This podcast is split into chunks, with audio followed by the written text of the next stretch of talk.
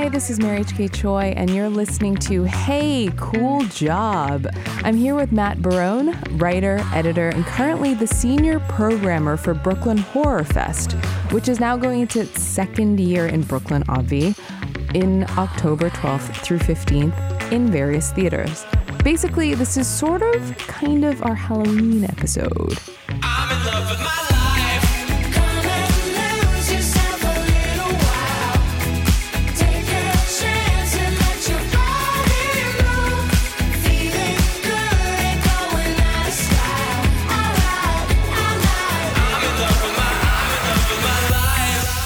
Hi, Matt Barone. What's going on, Mary? How are you? I'm good. How are you? I'm good. Thanks for coming by in what I can imagine schedule wise is kind of a bonkers week for you. Uh, yeah, it's it, maybe not as bonkers as you think because we're sort of everything's kind of like set in stone Right, now. you're either fucked or Right. you're prepared. Exactly. Yeah, totally. Yeah, yeah. So now it's a matter of just sort of making sure all the filmmakers that are going to attend to have all the stuff they need to get here with. You know, making sure all the films themselves show up, going through like tech checks at the venues, and it's all very much like.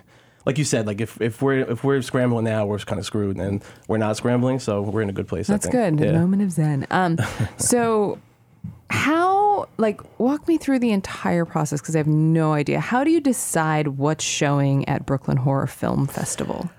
Yeah, so uh, with programming a festival, I, I feel like it's sort of a perfect storm of various stuff for and for everybody's got a different process. For us, since we're a new festival and we're a little bit younger, we don't get like you know like, it's like Sundance will get like a couple thousand submissions or something. We get a very small amount compared to that.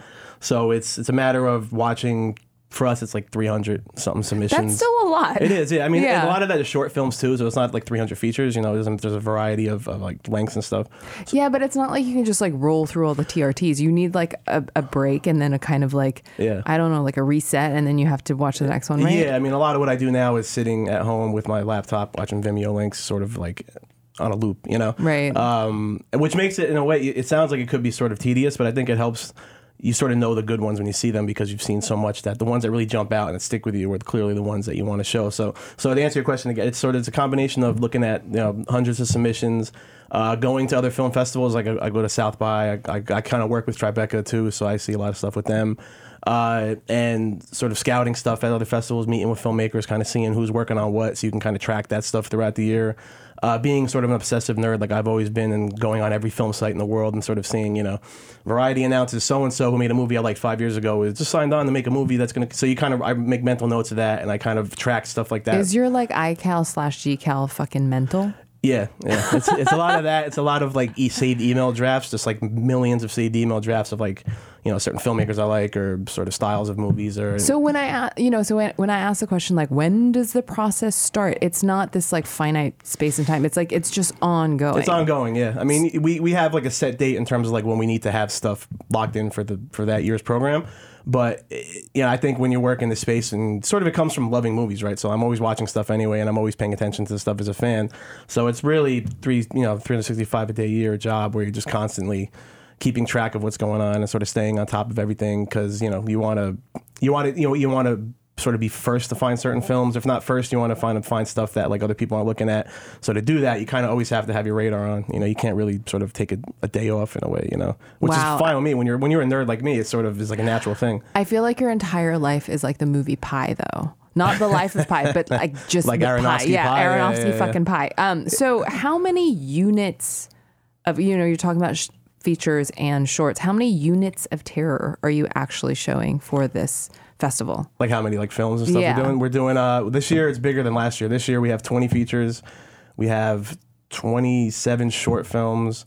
We're doing uh on, we have the sort of the fortunate luck of uh, one of our days is Friday the 13th, so the timing worked out. Oh yeah. so we're doing a, a sort of a mini Friday the Thirteenth marathon at this venue, Videology in Brooklyn. We're doing the first four. It kind of makes sense because the fourth one is the final chapter, which is obviously bullshit because it wasn't the final chapter, but it was sold as Jason gets killed and blah blah blah. So you kind of we're going one through four of that kind of mini first arc of like the first arc of Jason. So it's a four four of them in a row at Videology on Friday the Thirteenth. Oh, right on. And that's in Williamsburg. Yeah, exactly. And then um, a couple others, uh, another older film we're showing that we're doing. Uh, we're coinciding with this book called Lost Girls. It's um, it's all about this French filmmaker. Uh, Jean Rollin, who was his friend, he made like erotic vampire horror movies in the 70s. And there's this really cool book called Lost Girls that's written by all female film writers Uh, that's just essays about his films and stuff. So we're sort of in conjunction with that book launch. We're showing a film of his called Shiver of the Vampires, which is from the '70s, and the editor of the book is going to intro it, and we're going to have Oh, the books. cool. The books on sale like at, at the venue at this place called Film Noir Cinema in Brooklyn. It's a new venue.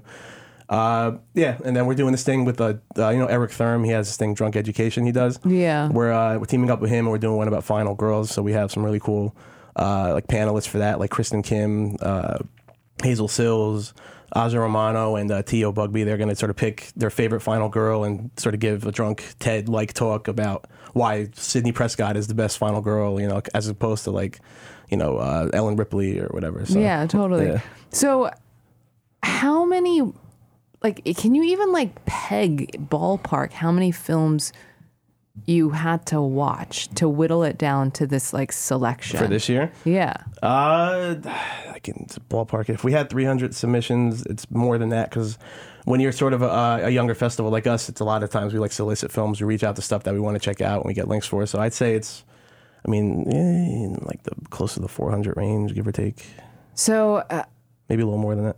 And and you do the entire film festival circuit. Um, how grueling are those screening days? Because I have friends who also do it, and they come back and they're like, "My eyes," and like you know, they're they're Yeah. hardcore. Yeah, well, I just came back from Fantastic Fest in Austin, and uh, I mean, I sort of really quick kind of origin this. The reason why I got into film festivals in the first place because when I was at Complex, I started covering them as a writer. So I would go to uh, South by Southwest, or I'd cover Tribeca or Toronto and Fantastic Fest, and I would just, for me, it was heaven because you get to watch five or six movies a day that aren't going to come out until the next year. You sort of feel like you're ahead of the curve. You kind of, you know, the, the filmmakers there doing Q and A, so it's very kind of personal like that. So I just naturally got conditioned to watch like five or six a day. So I just came back from Fantastic Fest. I was there for four days. I saw like over 20 movies. So you figure it's like five a day. So you get like an hour or two break in between each one. And I, I mean, I'm sure at some point some people get jaded and they kind of get like burnt out with it. I haven't yet. I'm still kind of like on a high with it. So it's How is that even fucking possible? I, I Because the thing is, it's like you were you, you were writing for Complex for years, Yeah. and so like, and you know, you worked at Tribeca after that. Like this is this love affair has been ongoing at this fervent pace. And it goes back to me being like seven years old and my dad showing me Abbott Costello, me Frankenstein, and becoming obsessed. And this, I mean, I've been like this my whole life, you know. So like, it, it's sort of, I'm 35 now, so for some reason it hasn't stopped. So I feel like I'm in the right profession because Yeah, it's, yeah, yeah, you yeah, know, yeah. I did it right. So at no point are you like, oh, I should never have made my passion my my life's work.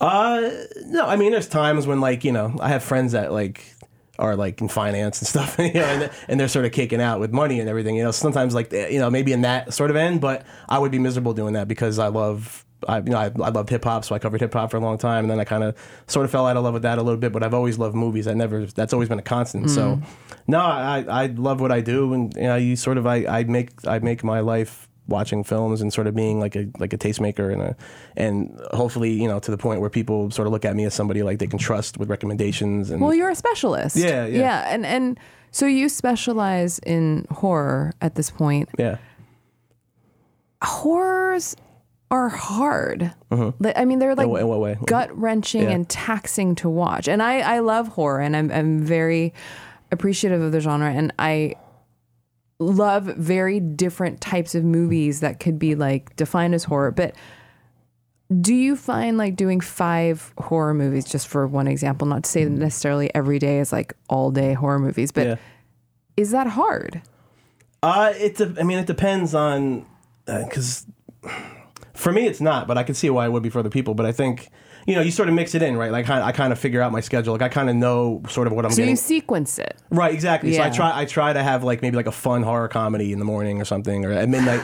at midnight, you want to have something kind of balls out and crazy that wakes It's like you up. Like wine pairing. Yeah, yeah. Like when you watch a movie at midnight, you're exhausted from the entire day watching movies. You don't want to watch like a slow burn, like period thriller, you like a period drama thriller. You want to watch like some bonkers, crazy shit because you want to stay awake, you know. So you kind of sequence it like that, and then during the day, maybe in the middle of the day, you kind of mix in the more kind of like cerebral, visceral, kind of like head fuck shit, you know. Right. Um, so it, for, it, and sometimes it's not easy easy to do that because you're sort of like beholden to the schedule of the, pro, of the festival. But I, I sort of have a sense of what these films are even before I go in because whether it's a filmmaker or whether it's just reading and hearing about it through the grapevine, I kind of try to make it like a have like a like like you said sort of like a sequencing to it that it, it doesn't it's not like a monotone day of just like misery you know what I mean like there's like a, there's like a day where, there's a day where it's like an action horror film and I can kind of get like revved up and you know So, uh, in terms of like, are you still affected as much by like you know Grizzly or like No, for me, the more that I get affected by now is just like the really bleak kind of uh,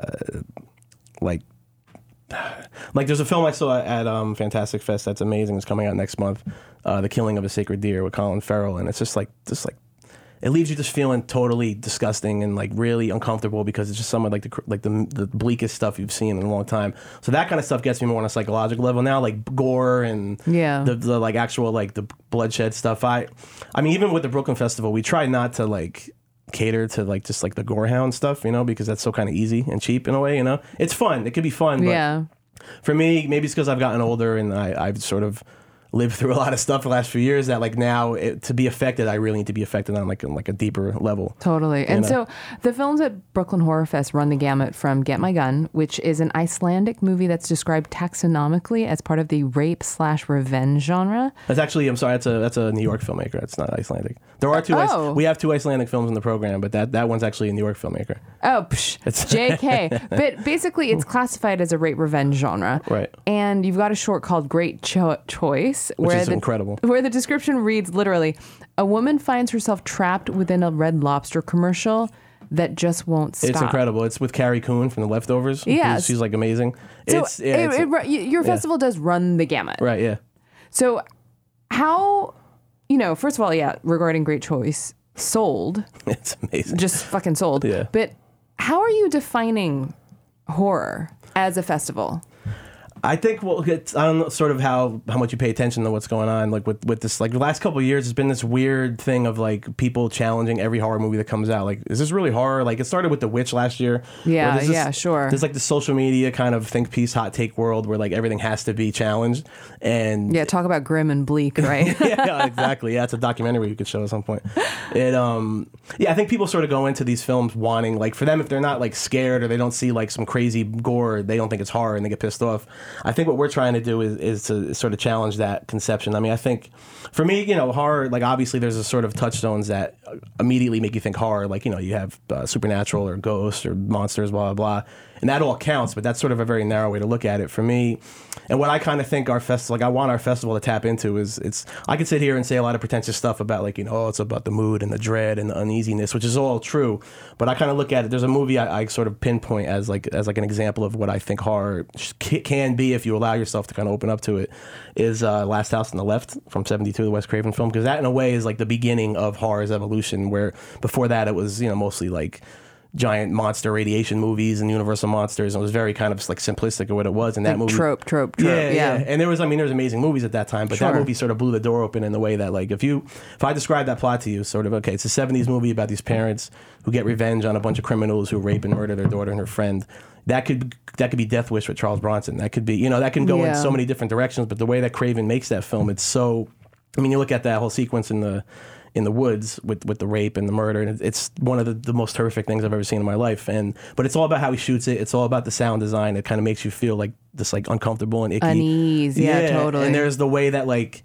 You know, they, they, they make the girl they make the girl piss herself, but then and they kill her, and but then the killers sort of look at each other with this repulsion, like what the fuck did we just do? And it's it taps into that moment of like they even realize this is horrific what they're doing. So it's a very kind of like visceral, cerebral thing that that movie doesn't deal with any supernatural. There's no monsters. There's no demons. It's just people on people. But it's one of the best horror movies of all time because it taps into this kind of feeling that like you you enter a movie with and, and you just you just you, f- you feel such an unease and such a Right, and of, it doesn't require any suspension of disbelief, which is an uncomfortable position from which to be watching a horror Exactly. movie. Yeah, Yeah. totally. And so, as, as far as like you know, you were saying you just watched link after link after link, and you know what's good. I mean, obviously that's a very wobbly sort of thing. But what what are you looking for in submissions? I- the, the first thing I look for is something I haven't seen before. You know because in, ter- At this point, though, I- like it's, but, yeah, but but like this year especially we have a bunch of films that have done that which is kind of kind of amazing but uh, you know you get a lot of sort of people doing like you get a lot of submissions that are like found footage movies or like haunted house movies sort of somebody that can either do something completely original or take something like a haunted house film and approach it in a, in a in a you know sort of a unique way. So it's really just a feeling you get. Like if I'm watching the movie and I'm in maybe 40 minutes, 50 minutes into it, and it reminds me of 30 other movies, I kind of lose interest. You know, I kind of need something that's there's there's a filmmaking voice involved. There's a kind of a weird sort of a surrealness to everything that kind of makes it off kilter. It's uh yeah, I think if you're going to attend the film festival and you're going to buy tickets for a movie, I, I want people to to feel like they got their money's worth in a way that like I, I hope our, our people that attend our festival enter it with wanting to be challenged and wanting to see something never seen before because I think there's other festivals, you know, around the- country that deal with horror that sort of specialize in just showing you like tons of gore and tons of blood and stuff. And I don't know, for me as a horror fan, whenever I go to those kind of festivals, if I go and I know exactly what I'm going to get and I leave having seen exactly what I wanted, I'm like, all right, cool. Now what's for dinner? What are we doing later? There's no impact. But Yeah. if I leave a movie like, what the fuck was that? Or like, what the hell just like, or like, why, why would they put that in this festival? Because like, what makes that horror? And it kind of makes you think. I want people to leave the festival like sort of ex- Altered. yeah, expanding what they might have thought horror was. Like I think that's our kind of goal is to is to not give you what you expect. You know, like we had a couple of films last year where like people walked out of one of them. Our centerpiece last year was this Mexican film called We Are the Flesh. If you haven't Where seen it, people complain that it, like that's not horror. That that's like a classic example. Yeah. it's- But like I was kind of happy about that, and I, obviously you want everybody, you want everybody to walk out, but like I kind of wanted people because that's a very challenging assault. If it's sort of like like Jodorowsky, like Alejandro Jodorowsky doing like a vision of hell with like tons of perverted sex, and it's just like a super crazy. Like it's unlike anything you've ever seen in your in your life, but like it's so clearly horror to me. But I think people entered our festival thinking like, oh, this is probably going to be something really scary, and they got super uncomfortable and weirded out by it. And I kind of like that, you know. I kind of want people. I want people to not get what they expect, and the people that come back the next year are the people I think that appreciate seeing something unique and original. You know. So you've been down with the Brooklyn Horror Fest since its inception because this is year two, right? Yeah, well, yeah, essentially. So what sort of the quick version of what happened is it got started by um, two guys, this guy Justin Timms and, and Jess Byers. Justin works in editing for indie documentaries, and Jess works for uh, Ridley Scott has RSA company. He works for there. They started it sort of on on a whim because they thought it'd be cool to have a, a horror festival, and they both love movies. And uh, you know, it was going to be kind of, they didn't know what it was going to be exactly. They kind of just started it. They started a Twitter account and everything, and it was sort of build, building up. And then at, I was at Tribeca, like you mentioned a few times. I was one of the editors for the, the site. The company wanted to have this like year round ambitious voice where they had like original content plus sort of uh, pushing. Did you work with Lindsay Robinson? um, no. Oh, okay, sorry. No, that's all right. But um, so anyway, so so after my after a year and change there, after my second festival last year, the company went. They had a new CEO at Tribeca, and they kind of went through. They were trying to re- restructure, so they like half the company got like it was like the Red Wedding in Game of Thrones. Like half the company got got clipped, including my whole department. So I was sort of yeah. So I was kind of like, all right, what do I want to do now? I wanted to get involved in programming and festivals, and I remember the Brooklyn Festival had followed me on Twitter, I guess because I was covering a lot of horror. And I figured it'd be. I thought it'd be cool to kind of get in on the ground level with sort of a new young festival. So I reached out to them, and the guy got back to me like Justin got back to me like within minutes, and he was like, "Yeah, definitely, I know your stuff," you know, blah blah blah. So we met up for drinks a couple days later, clicked and hit it off immediately. You know, they I could tell he he needed he was they were looking for you know somebody to kind of come on and help find films and kind of give it give it a voice in the direction. So the timing all really worked out well. And I started in June last year. It was festival. We locked program at the end of August, so it was like a whirlwind summer of Wow, that's actually okay. Let's hold up. That is crazy. Yeah, and last year we had 13 features and 26 shorts and a few events. And so you only you had a manner of like several weeks. yeah, like the su- like yeah. the, the core of the summer essentially to just watch a bunch of stuff and and it was tough last year because nobody knew who we were. Like, you know, so there was a lot of like reaching out to filmmakers and being like, "Yeah, we want to show your film." A lot of them taking a flyer on us. A lot of times I noticed that I was I had a lot of goodwill built up from covering films for so many years that like producers and distributors like knew my name and there were a couple films that some people, you know, you could tell they were like, "All right, well, you know, you you've done If right you're vouching, You've done yeah. right by us for so many times that we'll take a we'll take a chance on this. And luckily, the pretty much every screening sold out. The response to the films was really good. It got a lot of good coverage and press. Like it really it was like the per- everything worked out like perfectly last year, almost like a dream. How would you explain your mission? Uh, it, it sort of go back to kind of what I said before in terms of, I mean, for me specifically, I think for for New York, obviously is New York. It's one of the biggest cities in the world. Yeah. This is big epicenter. But it, strangely has never really had like a definitive horror festival in October, which is bizarre. LA has like this Beyond Fest; they had like their thing. Austin has Fantastic Fest. You know, there's there's these, and Toronto has been like all these festivals. London, festivals. yeah, totally. Yeah, like they, they exist everywhere, but New York's just never really had it. There's film festivals, horror festivals in New York that are cool, but they don't.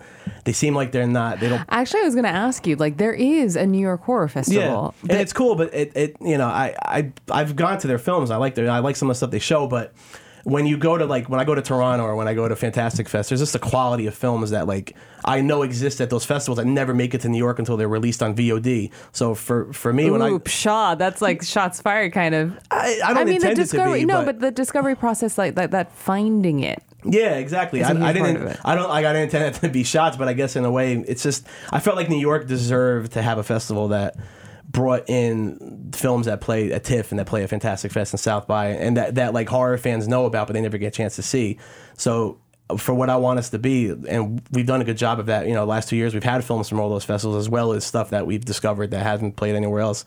I kind of want it to be the definitive place for like New York City and Brooklyn's horror fans to see the best of what is out that year before it comes out. Especially in the setting. The thing with festivals that's great is, especially nowadays, if it's not like a studio, it like it or The Yeah. Conjuring, it's on VOD or it's playing in one theater three states away. Like you can't see these movies in a crowd or in a, on a big screen because it's all on iTunes and you know whatever like Shudder, which is great, and Netflix and stuff.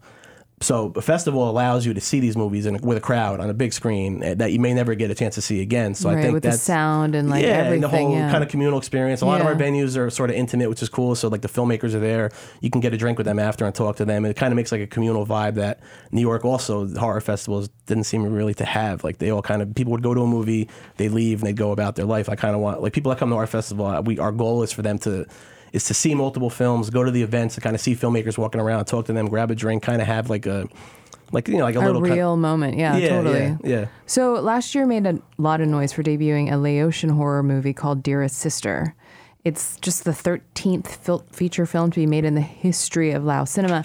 And It's actually that country's Oscar submission this year, which is amazing. oh, that's crazy. Yeah, yeah, That's she- wild. it's the first. She's the first horror filmmaker. She's the first woman filmmaker. The first woman horror filmmaker. Her name's Mattie Do. She's amazing. It's uh, it's just yeah. That was that was kind of a, that was an interesting choice for us as an opening night film. yeah, as a gambit, that was like kind of like a gauntlet. Yeah, like, yeah, exactly. totally. That was the way we looked at it. It was sort of the idea being that like if we're gonna make a statement, we got to make a big statement right away. Let what better way to make a statement than by showing this film that's such a kind of unique sort of ex- like unheard of thing for its origin Explain country. Explain the premise. Explain the premise of the movie too, because it's not. It's not a classic. I mean, it's like it's ghosts, but Yeah. it's not like.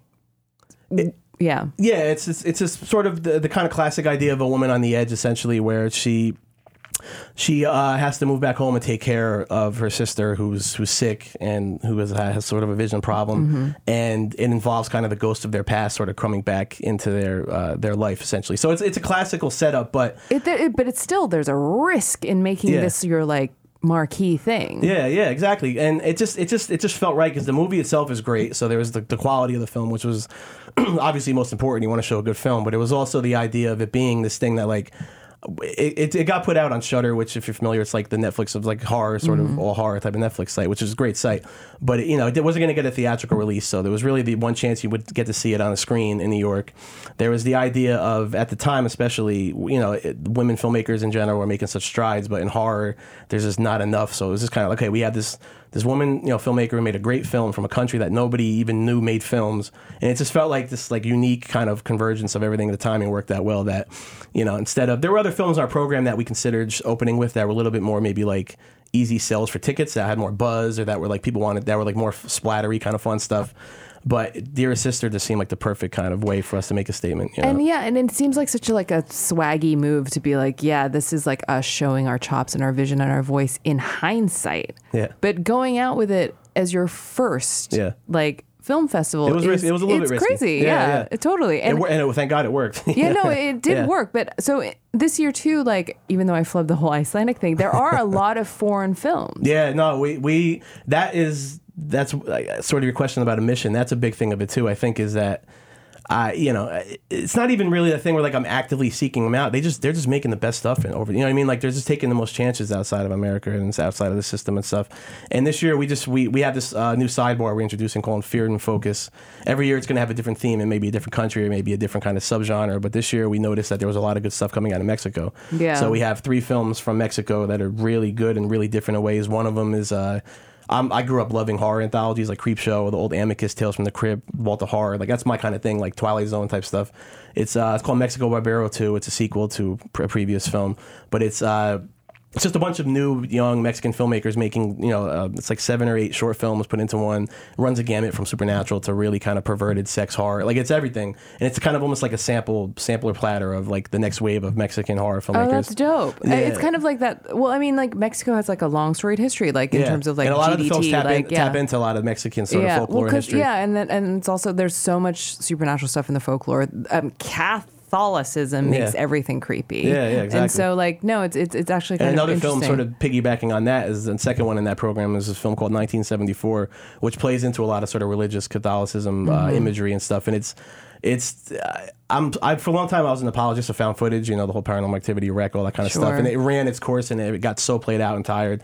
This is the best one I've seen in like six, seven years. It's all shot on eight millimeter film, so it has and it's set in 1974, and it feels very authentic to that era. And it's just, it's just everything works. It's just like creepy as hell. The payoff at the end is like really big and like just like not what you expect it to be. yeah, reinventing the wheel at that level is Yeah. kind of hardcore. Yeah, like it- not easy to That's do. one that like I've, been, I've been tracking for a long time, and then when I watch it, I kind of like, all right, I found footage movie. Let's see what it can do. And I was like, holy shit, this is this is like the best I've seen in this kind. And and it's just, and it's a sort of a subgenre of, of horror that people kind of look down upon. So I'm hoping that people see this and they're like, oh wow, you can actually do something interesting in this so world in again. terms of like tastemaking and you know people throw that around the world like throw that word around like crazy and it's like very like you know overused but you do have a lot of say Mm-hmm. because it is kind of again a crazy thing to be like you know it's like it's like fashion or style or whatever where you're just kind of like guys found footage back Yeah. in terms of this movie Yeah, like yeah, that's yeah. like an outlandish statement for like a horror buff to be saying in 2017 Yeah, and, and you sort of hope that people give it a chance because I, I know I'm sure the people that see the found footage in the, in the description they just they want they want Meh, just, meh. Yeah, totally. So you kind of you kind of hope that like somebody attending a horror festival is sort of open minded enough or, or willing to give it a chance, and I think if they do, they're going to be surprised by it. You know, That's awesome. So Yeah. something like Mayhem, you know, oh, that- a lot of fun. this Yeah. is The Walking Dead, Steven Yeun, Yeah. d- director Joe Lynch. It's like a virus movie. So this is the New York premiere. Yep. How do you like? How do you secure that? Like, what is that process? Like, how much red tape is there? Like, what what is there to clear? Like, Yeah, it's it's every film is different. That film um, already has dis- had distribution sort of locked in by the time we got to it, so you have to go through uh, the distributor that's going to be releasing it and make sure that they don't have a New York premiere yet. Make sure it, it works well with their sort of release schedule. Like that's coming out, I believe it's like the first week in November, so the timing of that works out really well. Uh, you got to hope that it's not playing another festival that weekend, so we can have access to it. You know, um, that one worked out well because Joe Lynch, uh, on top of just being like cool as hell, he's going to come for. He's doing a Q and A. He's going to be here for the festival, which is cool. But he's from like Long Island. He's from New York, so Oh, for him it was so like flex that. You're like, listen, yeah, And like I know, I knew him. I had like sort of a connection with him through social media because I interviewed him as a writer years ago. So we, you know, he followed me right away. We got, we always kind of had a rapport on Twitter, and I just reached out to him, and uh, you know, I, I told him what we are doing, and he was really excited because he he he hasn't had one of his films screened like in a big premiere in New York for like a long time. So for him, it's like he can have his family come out. It's really exciting for him. So that one was interesting because we had to deal with distribution. Like a lot of times, like certain films in our lineup, like there's a film called Salvation from Spain that's hasn't been on anybody's radar, but it's really good. It's this really kind of like teen uh, vampire movie that like super emotional. Like it's like one of the films like after the end of it, I was like almost in tears. Like it really hits you. whoa, It's it's like sold. That sounds up my alley. yeah, yeah, yeah. totally. It's in that it's in that let the right one in Yeah, yeah, yeah. Ugh, love that movie. I Um, think I might have seen that movie based on your recommendation. Maybe. Actually, yeah, But Let the Right specifically. One In? yeah, Oh, totally. No, I cool. actually distinctly, very vividly remember a conversation with you about that. this, so this one, so this, but that was on nobody's radar. So that one, I deal directly with the filmmaker, and I reach out and and you know they they get in touch with me, and there's no real red tape. It's very much like one on one, you know. So everything's a case by case sort of. so that's almost like just going into the DMs, being like, "Yo, yeah, yeah, or just or just finding the person's email through their you know their website or their you know their sort of IMDb contact and just that sounds reaching out. And, potentially just fucking gratifying." Yeah, it is, and and I, I want yeah, I mean those are the kind of films that like of course I want everybody to love all the films on our program, but the ones like that that like aren't on anybody's radar that you know like that we found or that I kind of like dug up.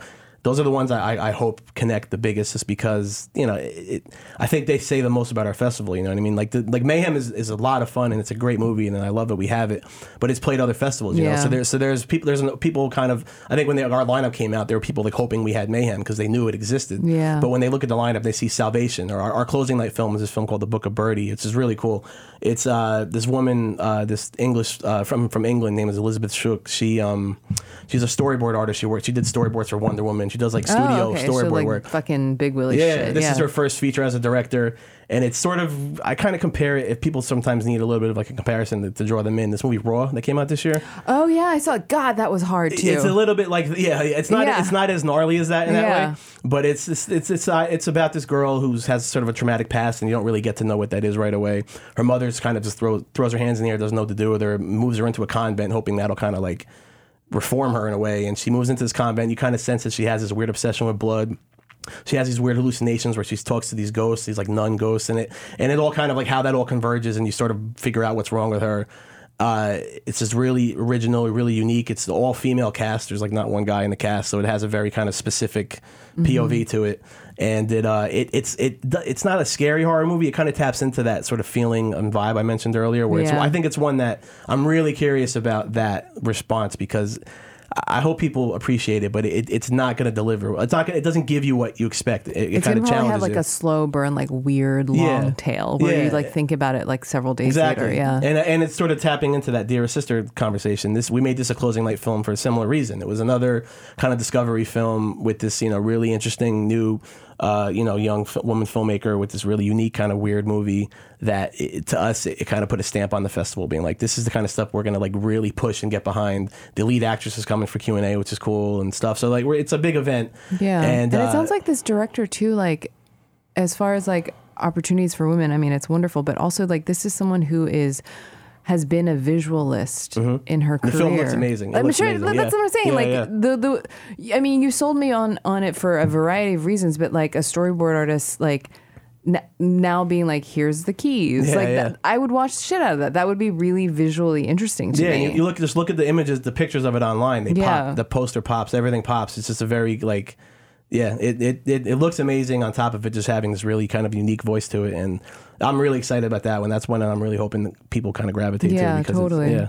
so you have a super interesting sort of career trajectory in you know like you and i actually met 1000 years ago um, we were both lowly editorial assistants you were working at king and i was at double xl and we kind of shared an office in the in the dungeon area um, so and we both worked at complex and that's when you started writing about movies but did you know that your end game was to like do something in programming the entire time It was always my goal. It was always my like hope. You know. Uh, You kind of like circled the dream for many, many, many years then. Yeah, yeah. I mean, I, my first festival I covered a complex. I believe it was South by Southwest in 2012.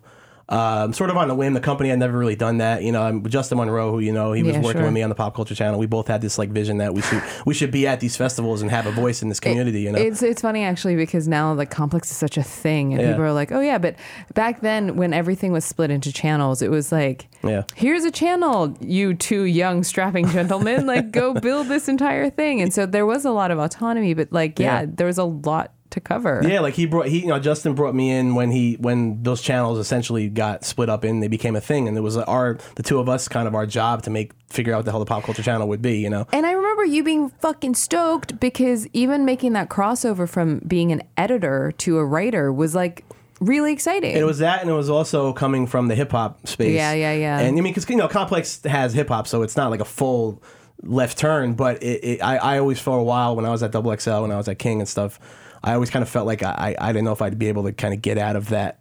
I was like maybe like like trapped in that kind of hip hop space where I always loved movies, so I kind of wanted to stretch myself. So when the complex thing happened, it was exciting because a I would be looked at as like the head writer, which I loved writing. You know, writing was always my passion, but it was also a matter of now I'm gonna, now I'm really going to get to like flex my, my my shit when it comes to knowing about movies and knowing about film Mm. and stuff.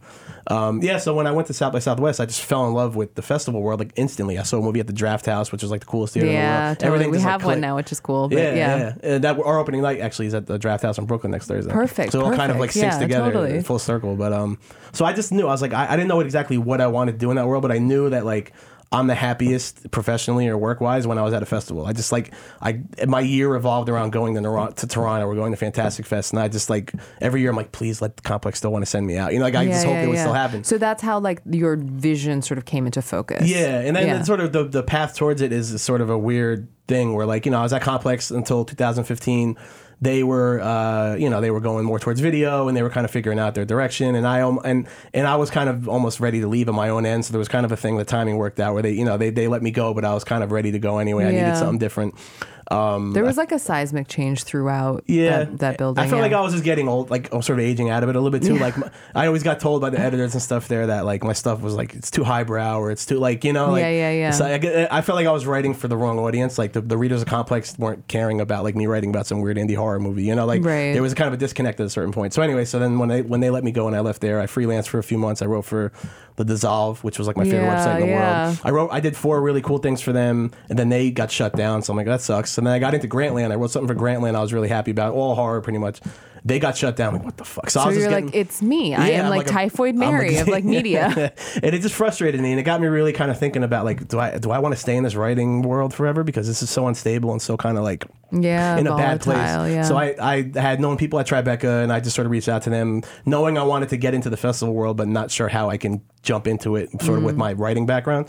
And it just happened that the timing worked out that they were looking to sort of give their website a year on presence and, you know, they knew I could write and edit and blah, blah, blah. So they brought me in to sort of help as one of those kind of head people to, to, to figure out this like year round Tribeca Film Festival website voice. It was a really cool experiment that, you know, did its thing for a little bit. But like I said, eventually they, they shuttered it and closed it. And Yeah. then it was a I, I did some stuff with Tribeca too, just like red carpet stuff. Because I remember when they were like, "We want to be totally editorial," and I was like, "Oh, cool!" Like, they were really gung ho, and then it just you know, and, and, and I think we did cool stuff, but I just I don't think they ever fully got it. You know, like they didn't know Yeah. exactly who they wanted it to be, and you know, just the things happened, and you so know, I have a question. Yeah. So, like, you went from being an editor, you were doing um, rap shit, and then you were getting into movies. I have a question, as I've announced previously in the same question. Um, did you ever have like crippling imposter syndrome, like, like?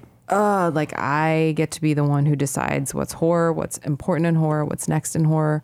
Like I know you have an encyclopedic like knowledge of this, but like transitioning into the person who gets to decide, did you have any sort of anxiety? absolutely, yeah. I mean, I've had that forever. I had it when I was covering hip hop and being like looked at as like guy that Double XL was always giving me album reviews. I'm like, really? Like, do people?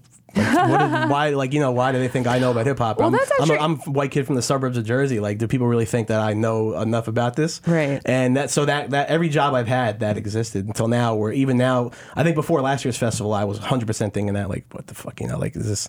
If people hate these movies, they're gonna think I'm a joke, you know. But Because luckily, you could have been wrong Yeah. all throughout because of last year. yeah, yeah, yeah, and and just the success of last year's festival, I think for not just for me, but for everybody on our team, I think we all kind of were like validated, you know, like okay, we this is something that we're doing the right thing, and this is working, and we can. That's why we blew it up to an extra day this year, more venues, more Yeah. films, because we feel confident that we can expand everything and that the people will be there. What's the logistical sort of kerfuffle and cost of adding a day? Uh, well, the day we added is the Thursday. Last year was Friday to Sunday. This year is Thursday to Sunday, and that Thursday is at the the opening night at the Drafthouse. So it's only one screening. It's this film Housewife by uh, this Turkish filmmaker Can Evrenol, who made this film Baskin a couple years ago. If you have any sort of familiarity with it, it's it's it's like Clive Barker on on acid Baskin. It's incredible. It's, Amazing. it's and this one is more of him like Mario Bava on acid. This is like a complete kind of weirder, surreal dream logic movie. He has a kind of a sort of a, a budding following in the horror world because Baskin was like this big noisemaker. So it's like a really big look for us to have a North American premiere of this film. It's like a, it's like a really kind of like oh shit. We it was like a validation. Like okay, we have like a film that everybody wants to see with this like really buzzy filmmaker who's coming to, from Turkey to do the Q and A. We're at the Drafthouse. Everything was like okay, this is like a real deal right? So right you're now. all about like Easter eggs and rewards. Like if you are into horror, like this is like fucking it. Like this is like Yeah, I mean, yeah, there's that there's that balance of, of what I said earlier about the film like Salvation or Book of Birdie, where you want to surprise people and give them something they don't know exists, but you want to also reward people that like want to see this movie Housewife, they want to see mayhem, you know, because they know it's it's like destination shit. yeah, yeah. You want, you want. That's all. Of, I think those are the key to putting a good festival together in general, regardless of all the mission statements I say. Is you want to find that balance of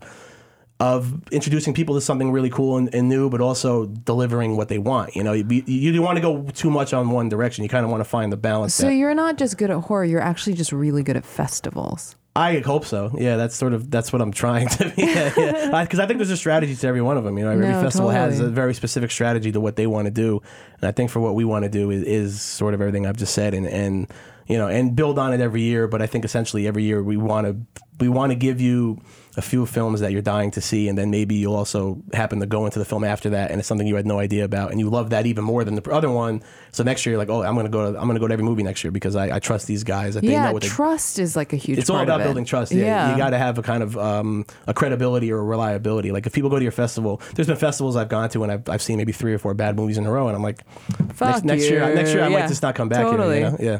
So, you know, obviously, again, like you know everything. Um, what are some resources for people who like just pretty like, it, like I like horror. Like, where do I go? Right now, the uh, I think your your best bet online is Shudder. I'm a huge fan of that. Okay. Uh, because it, How much is it?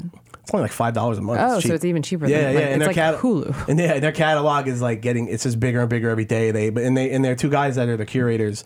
Um, this guy Sam Zimmerman who comes from like Fangoria and, Yeah, and that yeah. world, and Colin Get- and Colin Geddes who programmed Midnight Madness at TIFF for forever. So they're like they're they're legit and they know what they're doing. So you can trust them. It sort of goes back to what we're talking about trust with programmers or you Yeah. know. And kind of the idea of like Shudder's thing is they want to kind of be the like the VHS store of the internet. So like when you go to VHS store back in the back in the day, you go up to the register guy, be like, "Yo, what's a good horror movie I can watch?" And you trust that guy to tell you. Sort of the idea behind Shudder is like we're the curators that you know. Yeah. So there's that. So so, so Shudder's a great place to go and just watch stuff and just kind of immerse yourself in films. And then there's there's that. I mean, there's there's a lot of books that I I would recommend to read. Like Name one. it's a tough call. Can I name two? But- Two yeah, you can name two. because they kind of run the gamut. So Yeah. the first one is uh, David Skal's The Monster Show, which is basically like an uh, like a history of horror from like the German expressionism all the way through the 80s. But he just researched the hell out of it. It goes through all the backstories of Karloff and Frankenstein, and it's just like the ultimate resource from like for like pre. Last House the Left horror, like we talked about earlier. Yeah. Like the pre stuff is that. Then there's this book came out a few years ago, Shock Value by Jason Zinoman, who's a New York Times writer, and it's basically he interviews. You know, a lot of these guys have passed away recently, which is kind of crazy when you read the book now. But like Wes Craven, Tobe Hooper, George Romero, you know, uh, Yeah. Brian De Palma, and he goes through the Last House on the Left, Texas Chainsaw Massacre, all that stuff, and how the '70s basically reinvented horror, and it's all like a first-person accounts, millions of reported interviews, and it. So essentially, those two books kind of cover the most important eras of horror. So I feel like if you read those two books, you'll have a very kind of good handle on like the history of the genre. And then you go to like something like Shudder and just watch stuff and, And then- discover weird shit and kind of figure out what your like what your what your vibe is, you know, because there's so many different vibes as like a horror fan. That's kind of what we do too, is kind of figuring out how to tap into all that. Like I have a kind of very specific vibe. What is your specific vibe? My specific vibe is bleak as hell. Uh, I, I I'm tough with horror comedies. I tend to like like the good ones like Shaun of the Dead and Evil Dead, but I prefer something that is just completely there to fuck you up and get under your skin and really just disturb you. I, I like the darker the better. Um, I like I was very big on like the new French extreme wave in the mid 2000s, like Martyrs and Inside and High Tension, like that. God, Like with God, grueling. amazing movies though, where like the filmmaking is like next level great. Actually, that's true. They're know, very like- quality. Yeah, like that's that's my thing is I I, I find you could find that marriage of amazing filmmaking with just like visceral in your face shit. It's like the ultimate marriage. So I kind of look for that. Like I want the filmmaking to be very very particularly like very unique and very strong, but also I want to be just like disturbed. And I want I want to feel like just uncomfortable and uneasy at the end of it. Like I don't I like I like ending like I'm a very big proponent of like dark unhappy endings in Yeah. my movies, you know. Even in like the fiction I read, like I just some reason there's something about that and I wish I could explain why that is, but I right, right. it. For your therapist, maybe. Yeah. to- Yeah, yeah. So what about just like some resources if you are a budding horror filmmaker? Like, are there like grants? Like, who's like the community that will help you? That is uh, for specifically for horror. It's there's not so many out there. I mean, there's like Sundance Labs and stuff that you know that you could do that for. But again, I keep going back to Shudder. I'm a big fan of it. But they have Shudder Labs, is something they started recently, which is very specifically Oh, for cool. horror filmmakers. Where's Shudder based out of? uh, New York. Oh, okay. Uh, well, I know Colin lives in Toronto, so I know he's not here. But I know Yeah. Sam, and their main office is somewhere in Midtown, I think. But, oh, fascinating. um, yeah, and they do it in I forget the exact town. It's like in upstate New York. They they did it a few months ago. I think it's like every year, maybe like the, f- the spring of some sort, and it's like a retreat for a weekend. They pick I think like ten filmmakers with projects they want to work on. Oh, cool. And they have like four or five sort of like producers and industry experts, and they spend the weekend with you, and you sort of work on your films. That to me is like that's like the best one right now. That's like a really good one for people to seek out. I think. And so, how much prestige, just to sort of orient the Brooklyn Horror Fest in this Mm-hmm. in the sort of ecosystem, how much prestige does it carry to like win a prize there? We're still figuring that out. You know, we still kind of. no, sure, it's a very premature question. Yeah, I just yeah, like in yeah. in the ecosystem, it's kind of like oh, like Yeah, I mean, I think the a lot of that comes down to uh, you know you, you'll see a lot of that in like posters and marketing. It comes down to like oh this was you know like a film. I think you know for now it, it, the prestige is building up. I think this year is going to be bigger than last year. Last year we had a lot of awards, and you know the, when they were announced, they were we got press for them, but they didn't necessarily like blow up somebody's career. You know what I mean? So I, I hope we can build towards that being like a career stamp. So for now. I think it means something. I think the the more people sort of respect our programming, it'll mean more. I think once we kind of have a, like a, like an identity, people know that okay, Brooklyn Horror Film Festival shows really That good stuff. so this, if they won yeah. this, there must be something to that film. So we're still kind of building towards that. So I think we're kind of in the early stages of. no, sure. Well, also like you're you're kind of a tough crowd even as the programmer, so you're not really the P- Peter Travers of like, No, yeah, reviews. yeah. So no, no snappy pull quotes for Rotten Tomatoes. No. Yeah. All the stars. Um, so possibly this is the dumbest question ever, and I just have no idea. But do you win a thing? Like, do you win anything?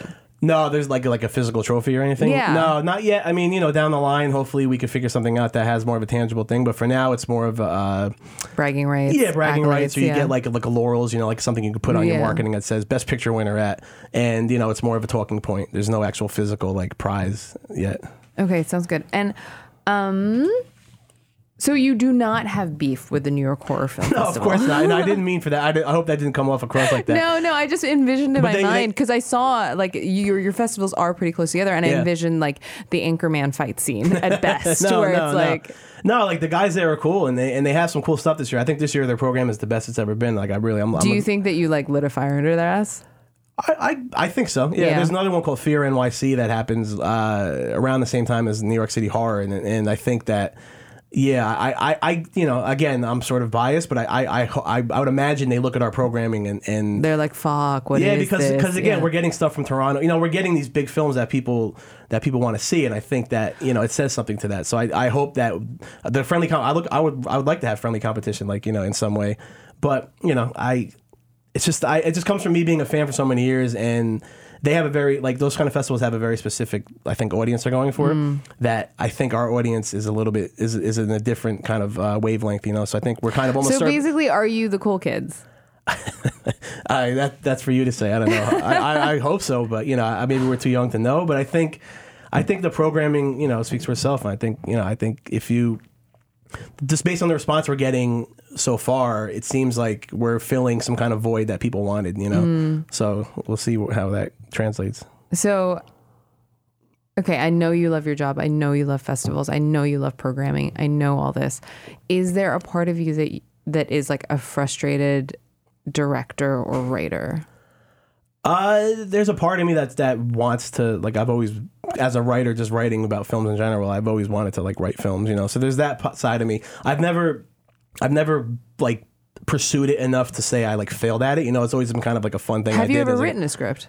Yeah more like short film stuff I've Okay. done that I, I you know that I, I like I'm still revising and I'm not totally in love with but I've I've done stuff here and there and I you know I'd love to do it down at some point but as at this moment now I I, I actually genuinely like love the sort of tastemaker gatekeeper side of it more than I Mm. think actually making stuff you know I don't I, get- Wahahaha. I don't I mean who knows how far it can go but for now I I enjoy doing this and I kind of want to see where this can sort of what doors this can lead to or where this where how big we can make this festival and we're starting a second festival next year this North Bend that we're doing if you've heard we announced it last week No, I didn't Uh, see this.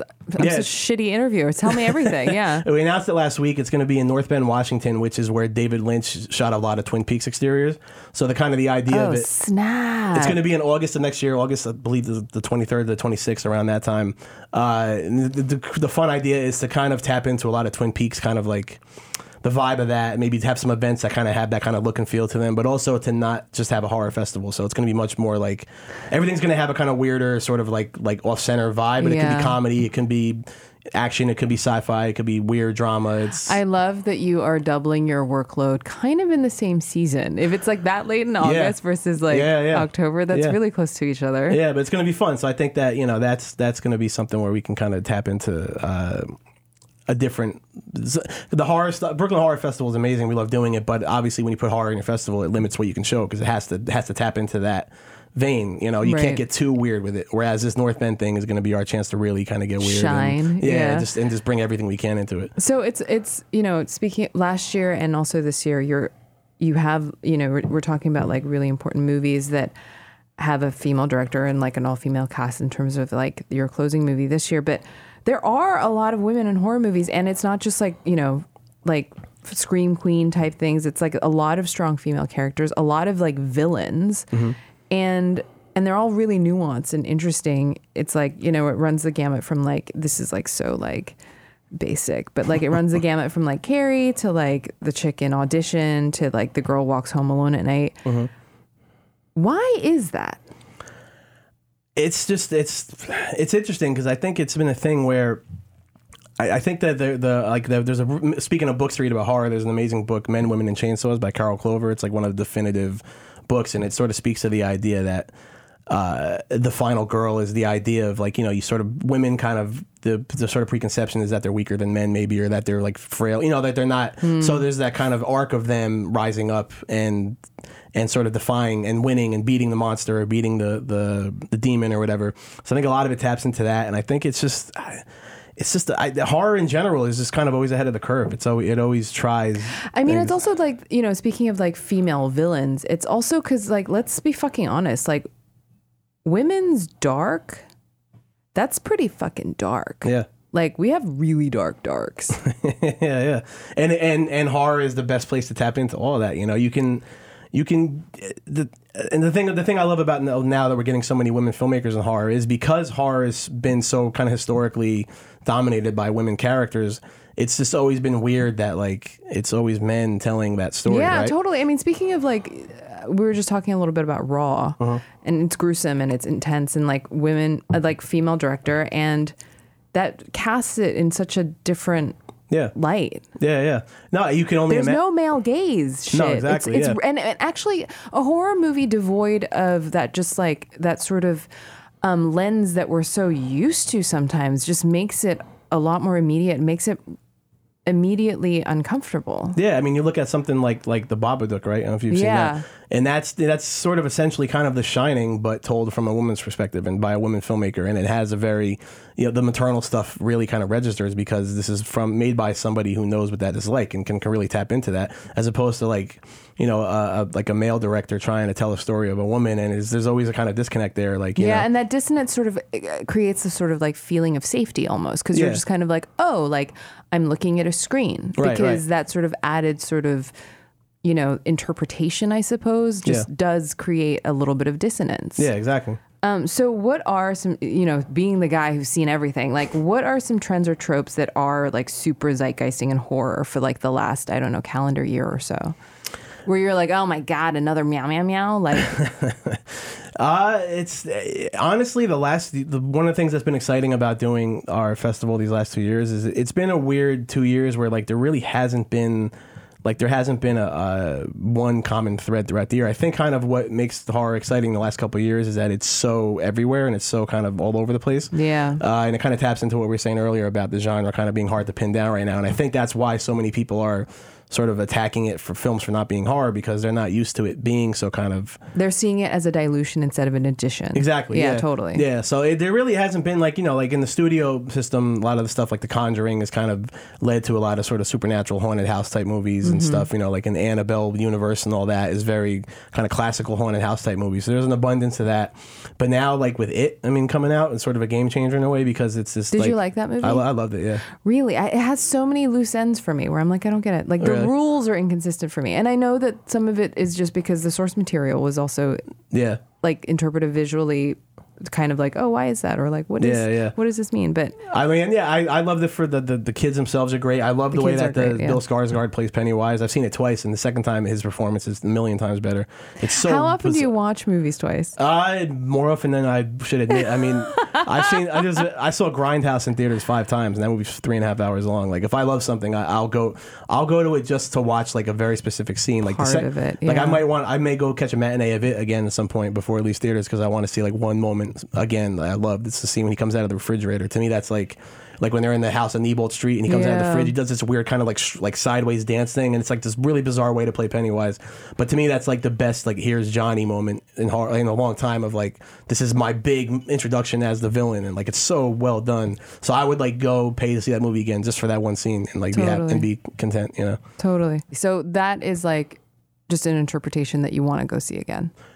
Yeah, yeah. I, I I latch on to very like specific scenes and specific moments in movies that like I love. So that one I'll, I'll go back and watch that scene again. But I, I I think it is just really exciting because it's it's doing something that you know it's it's it's genuinely an R movie, but it's an R movie with that brings kids into the theater. So I think it just kind of and the fact that it's an R movie, it's the biggest horror movie of all time. Mm. Theatrically opens the doors for a lot more filmmakers to to make stuff that's more kind of aggressive and in your face in the studio system, which hasn't really been the case because you know stuff like The Conjuring and these things are really great, but they don't always pull the punches that like tapping into the old French extreme stuff I mentioned earlier. Like if there, there's a way that horror can kind of become like super aggressive and in your face and, And get more ba- challenging. and get back to how it was in like the mid 2000s with like Hostel and these movies where like they were you know th- they were funny at times but they but then when they went for it they really kind of went for the jugular and I feel like horror, mainstream horror hasn't had that in a while so it like the first scene of it when the kid's arm gets ripped off it's like holy shit like they're actually showing that Oh, like, let's this- go. Yeah, totally, so, like, it- totally. it instantly uh, establishes itself as this we're here to really kind of go for it And actually, it's funny because,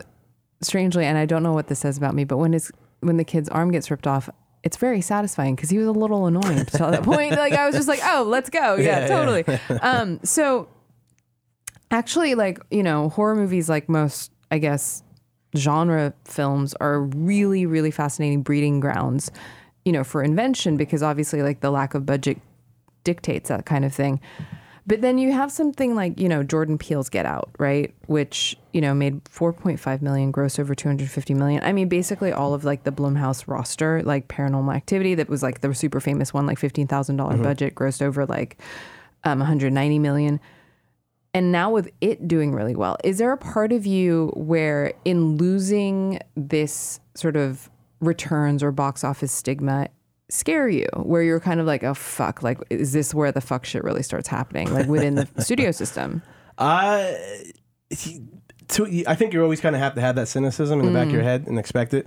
But um, I don't know. I mean, I think that with Blumhouse is interesting because they're always going to be able to make get outs. You know what I mean? Because that's their whole mission statement is to give these, you know, give to give filmmakers that they think are really talented or have a really interesting voice, give them X amount of money and make what you want. So like they're always as long as Blumhouse is in business, they're always going to be making movies like Get Out. So I think that kind of uh, their business model works so well that they have to they give the filmmakers this autonomy yeah to do no what they one want. can knock those returns like Right, yeah, yeah. and i was talking to jo- jordan peele and he was just like i can't believe i got to make this movie Yeah, yeah, yeah. So as long as as long as companies like Blumhouse are out, and I think you know the, the longer they keep killing it, other producers and companies are going to try to mimic that, and and by mimicking that, you have to basically give these really interesting filmmakers, you know, not a lot of money, but enough money to make a really interesting weird movie. And if you put it out in theaters and it costs me like four million dollars to make. Chances are you're gonna make your money back the first weekend, so it's like almost like a foolproof business model. You know what I mean?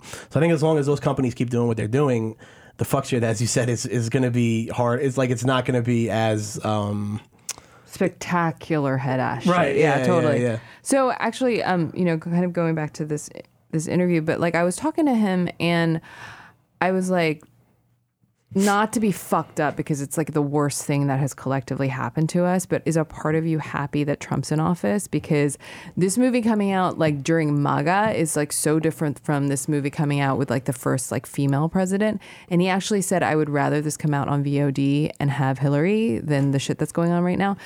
Is there any sort of like reflection in terms of like political turmoil and horror's popularity? Is that like Oh, that's that's. I mean, that's like the the legacy of horror in a way, right? I mean, that's kind of it's like a catharsis? yeah, or- I mean, it goes it goes back to that book Shock Value I mentioned earlier. There's an amazing documentary from the early 2000s called The American Nightmare. That's all about all these movies in the 70s that were very were all politically um, minded. I mean, look at Night of the Living Dead. It's a response to you know to like Vietnam and to the whole sort of civil rights movement. Even like you know like if you've seen Night of the Living Dead, like the Yeah. last scene is amazing, and it's all about you know this racism and these racist guys with this one black person, and you know so I think horror horror is is interesting because I think and I think what Get Out does so well is because horror is what it is and it's meant to scare you and it's meant to be exciting that you can you can make an entertaining movie and you could sneak in these ideas that you can't necessarily get away with in the drama because it's going to seem heavy-handed and sort of overt On the nose, yeah, whereas totally. in horror you can make a crazy you know, haunted house movie, but you can have a kind of subtext going on the entire time that doesn't have to be like in your face, but you know it's there. So you can kind of like, so Jordan Peele, Get Out's brilliant. It's amazing. You know what I like actually about your taste? Not to be like, come on my show so I can give you compliments, but you are not like the fringe dude who's on some fucking like pitchfork reviews, review shit. You know, like you you like mainstream horror cinema. Yeah, yeah. I'm, I, I, because I mean, some of the, you know, some of like going as a kid and watching certain movies in theaters, blew, you know, like I, I, I, think I want mainstream horror to be good because I want to go to a big theater and see these movies with a crowd and get that response and stuff. Like I don't like. There's certain people that you know immediately poo poo the the next three thousand screen movie and.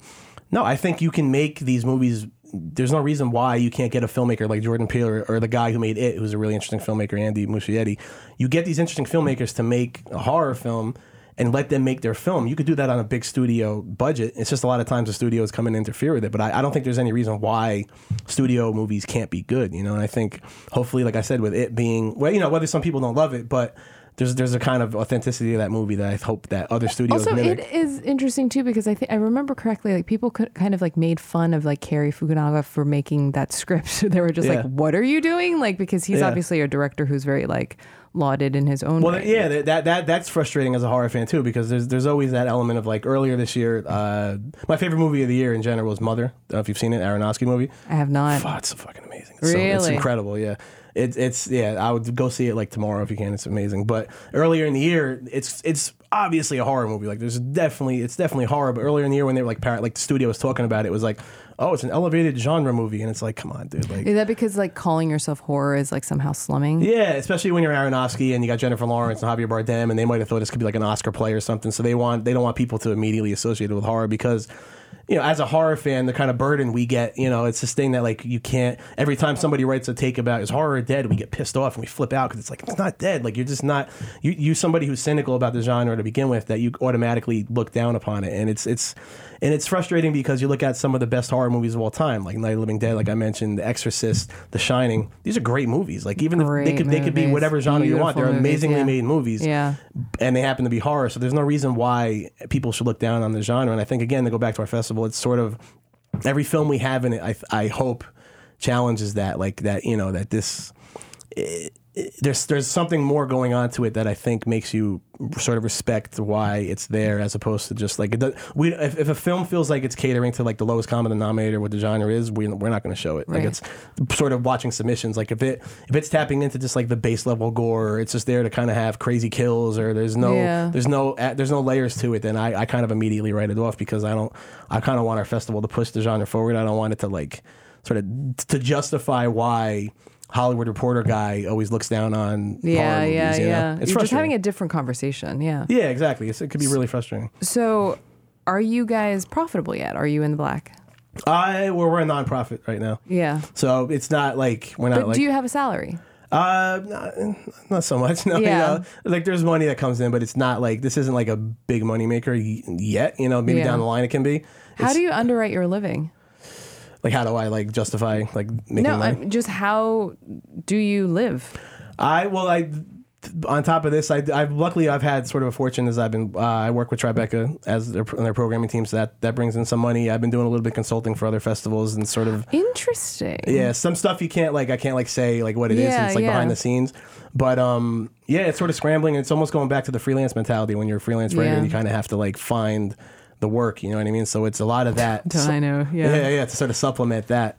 Um, so you know, it's it's it's I'm still kind of navigating it in that regard, but uh, you know, it's it's what I want to do, and it, there's like there was like some like I don't know how like personal we can get here or whatever, but Yeah, like tell uh, la- one of the reasons why I kind of really got into this too is because on top of the Tribeca thing happening last year, uh, beginning of last year, my dad got diagnosed with ALS. Wow. And it was like an immediate like gut punch, and it kind of just it shocked my system. And then a week after, two weeks after Tribeca, they cut my department he uh, I moved back home to sort of help out my mom and be there with him.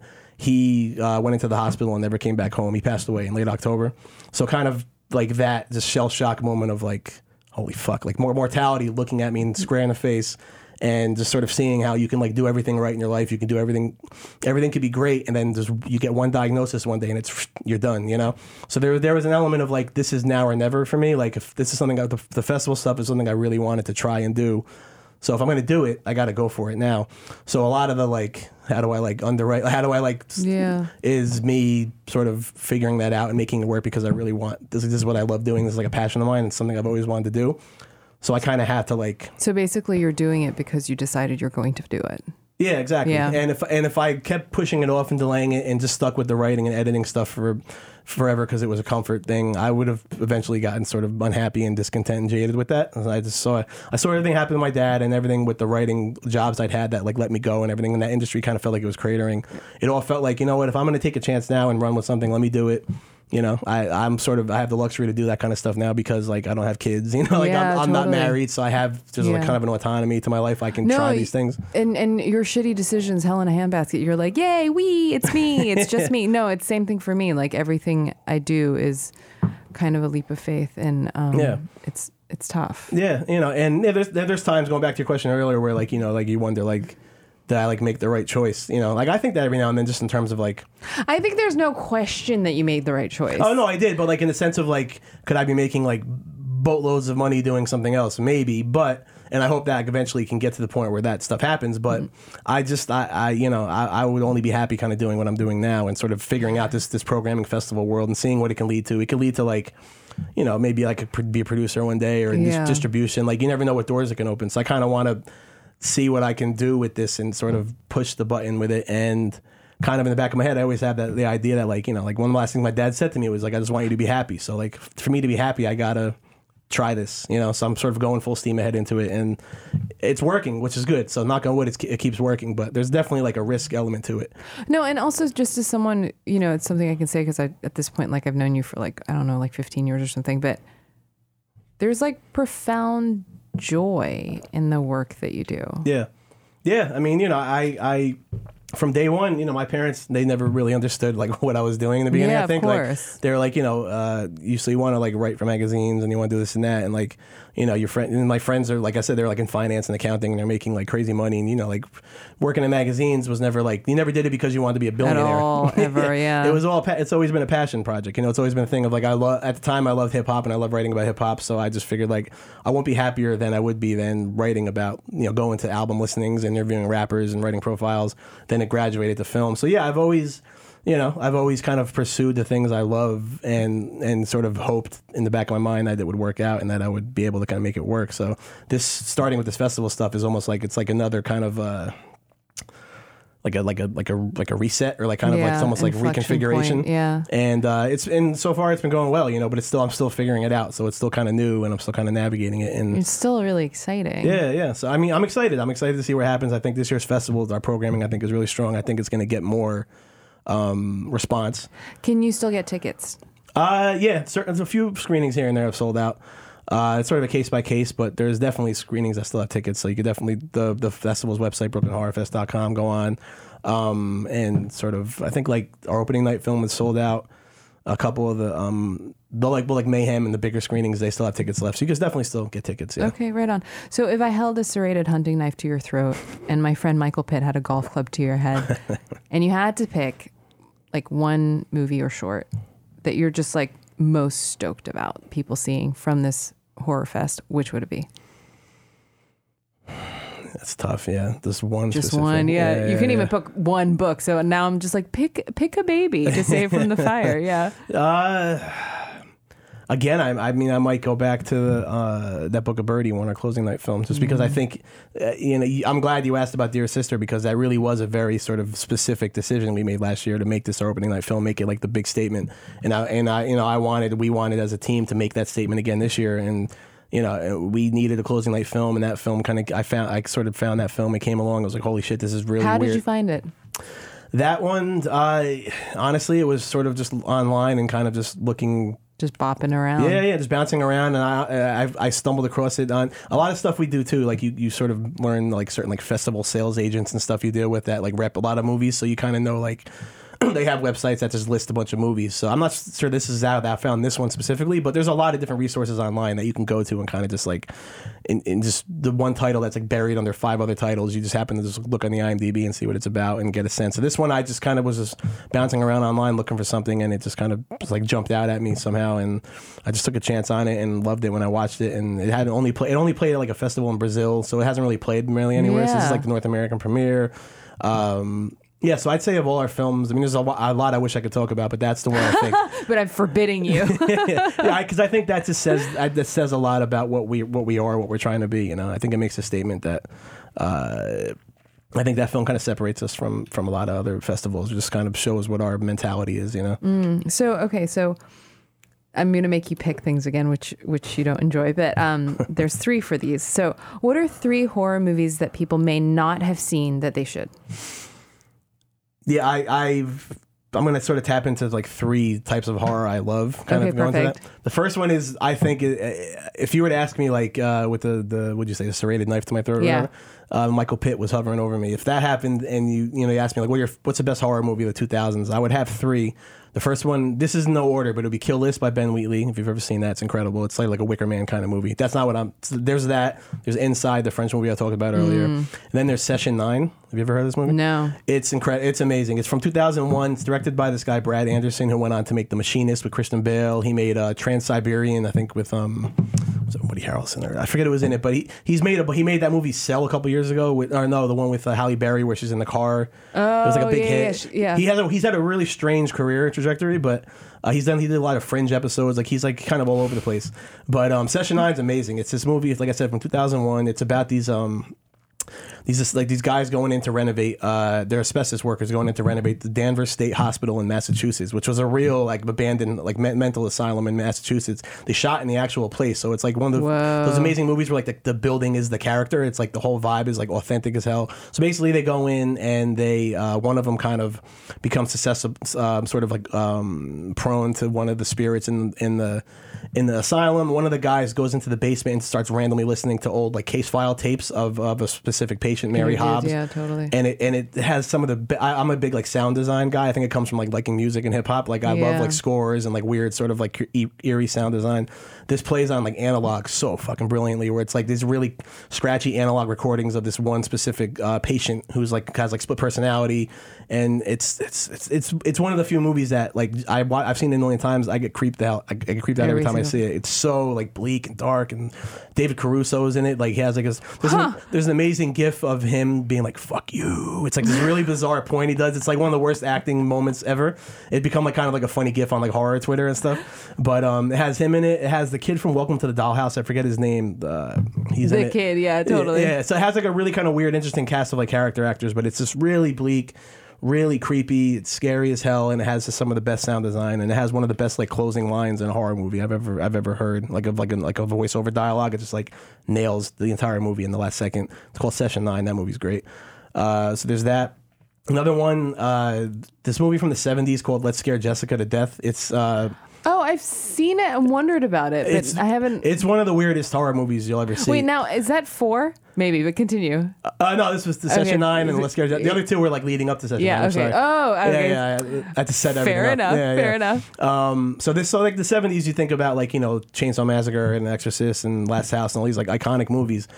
Like Let's Scare Jessica to Death, I feel like is deserves to be in that pantheon of like those movies, Mm. but it's just so fucking weird and like sh- and off center that it's like hard to identify. Like it's kind basically this woman uh, gets released from a, uh, like a mental hospital, and her husband brings her to this like old kind of farmhouse in like an upstate kind of cottage area to kind of like just like rehab her and help sort of let her kind of like de- decompress. Their friend comes with them randomly one day. This like really strange woman just sort of like wanders onto their property and kind of like infiltrates their life. You don't know if she's a vampire, if she's kind of like a ghost of like an old sort of person that died on the property. But it's just it's like one of those really weird '70s movies where they just they just kind of got away with doing whatever they wanted, and there was no but there was clearly nobody telling this director what to do.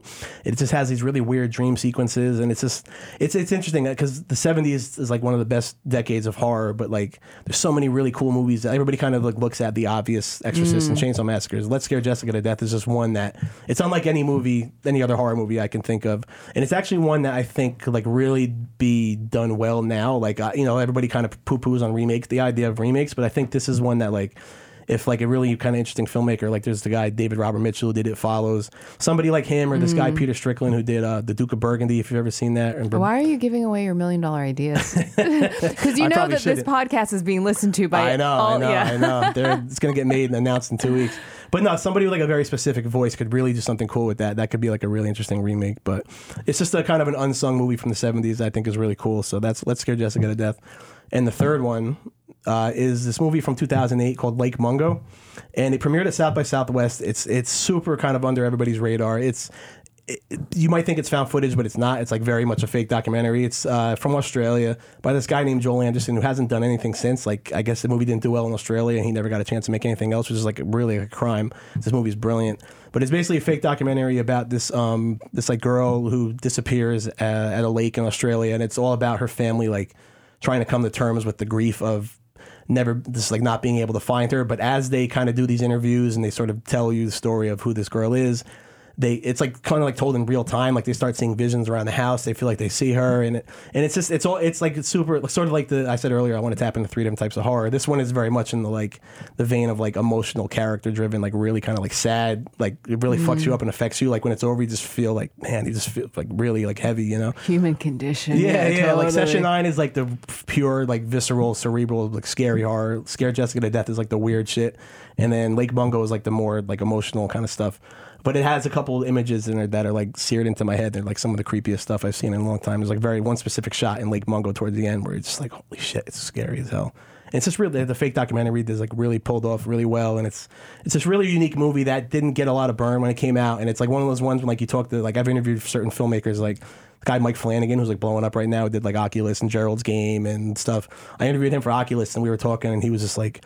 He just like, have you seen the movie Lake, Mungo? It's amazing. Like it's one of these movies that like people kind of know about, like that really pay attention it, to the yeah, stuff totally. that I feel like I think it might even be on Shudder now. Don't quote me on that. It might be if people check, but it's like one that deserves to have like a revival and sort of like a second life because it's brilliant. What is one movie? Dun dun dun. this is the tough what, part. what is one movie that you haven't seen that you're the most excited about?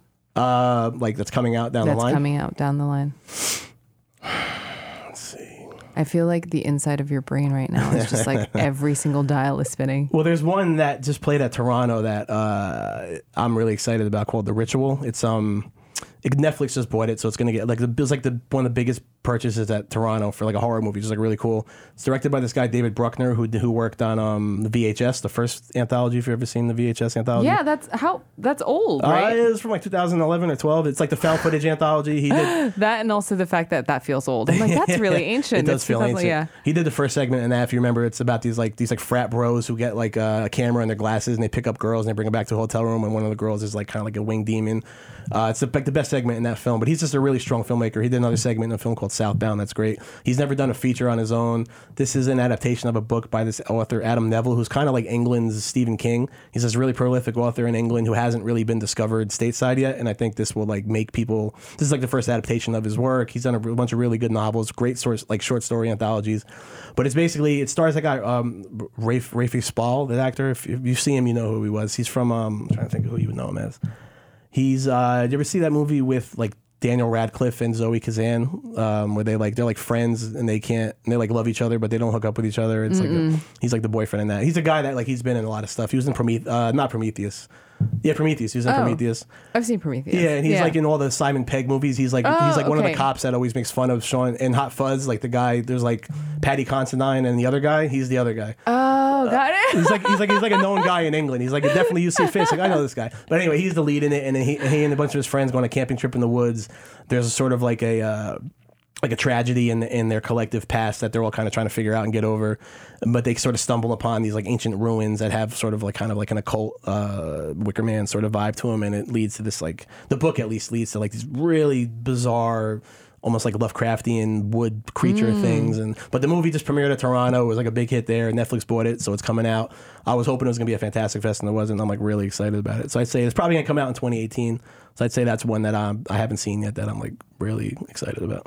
So, okay, well, I, I think we're done here. Um, thank you so much for coming on the show. It's actually just really, I think it's like, you know, I have people on the show and everyone has like, you know, different jobs. Like people grow pot, like, you know, porn stars, Right. like this, that, and the other. But I mean, I feel I really feel like you're having a fucking blast. Yeah. And it's Yeah. it's nice to see as your like friend and colleague.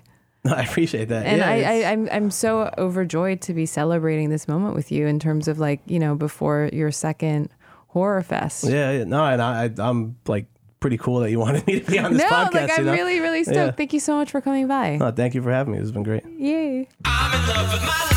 Hey Cool Job is recorded at Red Bull Arts, New York. Special thanks to Hassan Insane, Joseph Hazen, Max Wolf, and the song you hear is I'm in Love with My Life by Phases.